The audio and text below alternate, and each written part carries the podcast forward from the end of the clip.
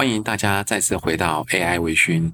那我们在上次的单元里面聊到，呃，人类应该在第一次进化已经走到了最最极端的了，就是所谓极端，就是达到了极限了。因为我一直认为运算思维啊，就是当人类学会用工具，好运用工具来面对这个世界的挑战的话，我认为运算思维的极致。我们今天能够去运用，把运算思维用到极致呢，应该也就是啊、在第一个进化阶段里面，我认为是走到一个顶了，这是我个人的看法，不管对不对？那所以当在这个阶段里面啊、在我的想象里面，就是假如我真的可以，不管将来出现什么样的啊新的更强大的工具，我们就是在运用工具。但是呢，当 AI 出现之后呢，这让我看到的是另外一个新的世界。这个世界呢，我就认为我们将进入到了人类进化的第二个阶段。那为什么说人工智慧的出现让我觉得我们人类进入到第二个阶段呢？呃，各位只要还记得我在这个单元，在我的这个节目开始的第一个单元，我就有提到说，呃，人类将来。啊，我们就用那个电影哈，就是那个《骇客任务》（Matrix） 这部电影里面的情节，不知道各位还记得吗？就是当女主角呃在危急的时候，她要学会开啊、呃、那个那个直升机，然后呢，她就是只是回到说我会开，然后突然眨眼两三下，她就会开直升机了，所以她就可以带着男主角呢就逃离现场。所以这样的能力，各位发现，在过去在我们人类啊、这样的能力。你只要没有，你从来没有会开直升机，你不可能在这么三四秒钟就学会开直升机，那个能力不会你有的。所以我记得我在啊、开播这个节目的时候呢，我有提到我我有提到概念叫做 AI Twin。就是我们一种人工智慧的孪生，那这个人工智慧的孪生呢，可能就是我认为了哈，我的角度就认为是将是人类的第二次进化的一个开展。换句话说，因为有了人工智慧，我们可以跳脱在第一个进化的机制里面，是我们必须想办法运用。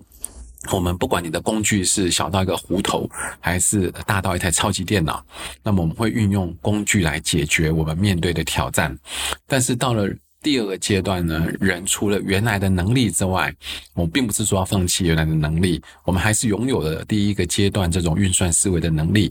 但是呢，我们还长出了可能更好的翅膀，哦，更强大的武力。这个东西呢，是在虚拟世界里面，就在我们的网络计算机世界里面，我们可以有另外一个自己的孪生兄弟或者孪生姐妹，哦，就是这个 AI Twin 呢，在那边可以。帮我们创造出或者发挥出不可想象的超强的能力出来。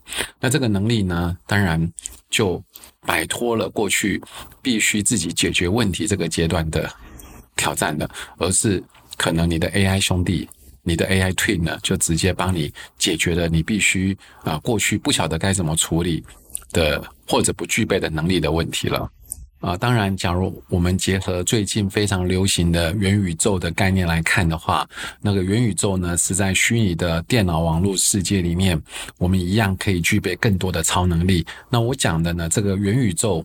或许这个元宇宙跟实际世界自己这个宇宙里面的你，我们将来呢是可以合而为一的啊。那个合而为一呢，是指能力上的合而为一。哎，就像我刚刚举例的那个啊，骇客任务里面的女主角一样。所以可能你不会开直升机，但是。在虚拟世界里的 Twin 呢，它可以帮你执行这件事情，所以你可以由这个 Twin 帮你操控直升机，所以你就可以呢，即使不会开直升机，但是你具备了这样子跨过了自己的极限的能力。那跨过这个极限能力可以达到什么地步呢？这个等一下我们再来讨论，因为我谈的是叫第二个，从我的角度，我是把它叫做第二次的进化。可是呢，当然呃，其他的很多啊、呃、书作者学者呢看法不见得通通一样。那我这边呢，随便举一本书好了。哦，有一本书叫做《The Second Machine Age》。呃，简单的讲就是说，翻译直接翻译应该就是说，第二个机器时代的来来临。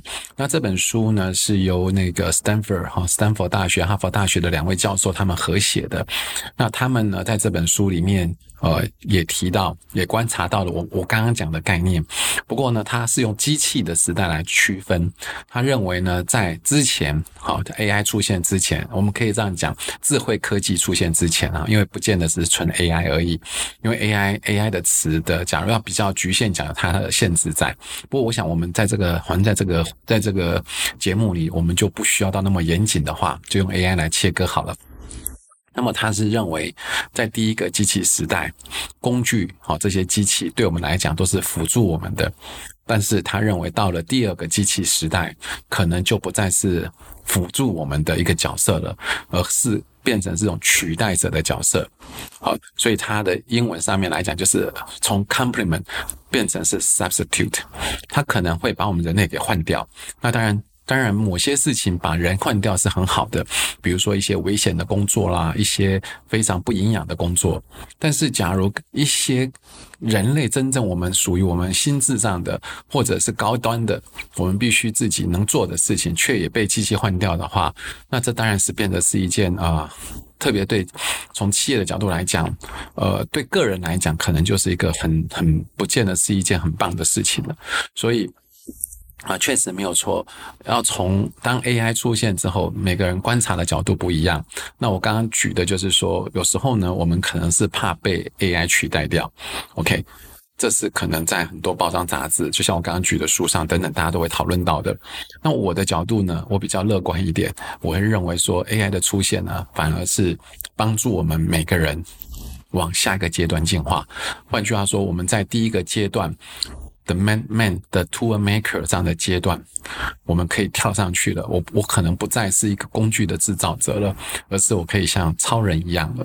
所谓超人，当然这个是电影里面的一个名词嘛。哈，我所谓超人，当然不是指那个超人，而是说我可以超过第一个阶段的人，因为我拥我可以随时拥有一些我不见得有做得到的能力。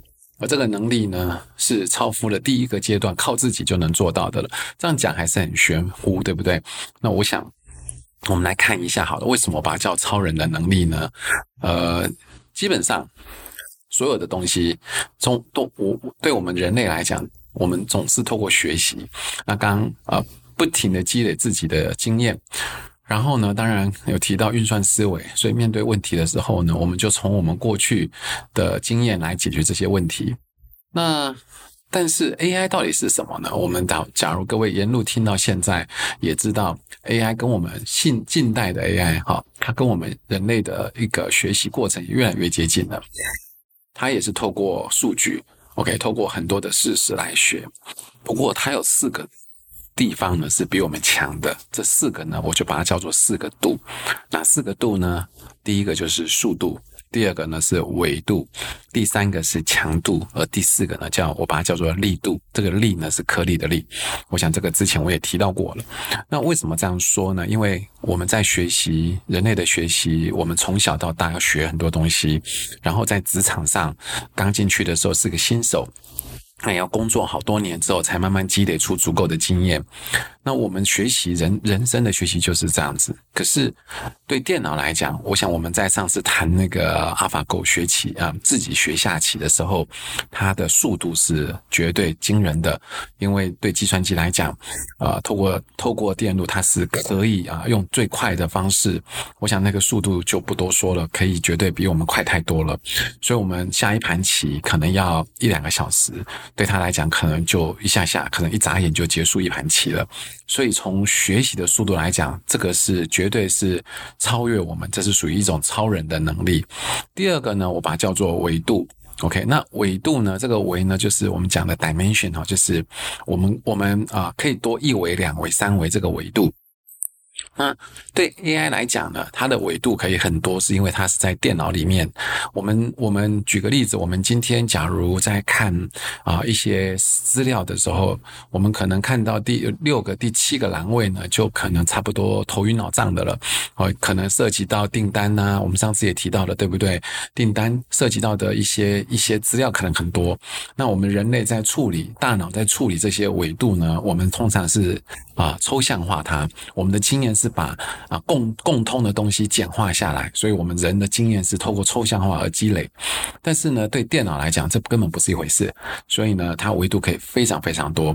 那第三讲讲上次也提到过，就是强度哦，它可以不眠不休的做这些事。而第四个呢，我们上次也提到那个颗粒度、力度的问题，就是它可以把资料剁得非常的细致。所以呢，我们很多看不见的一些，可以简单讲啊，举个例子叫微观的数据，我们根本没办法看到。那对计算机来讲，这根本啊也是它可以不分不分大大小小，它都可以去当做数据来学习的对象。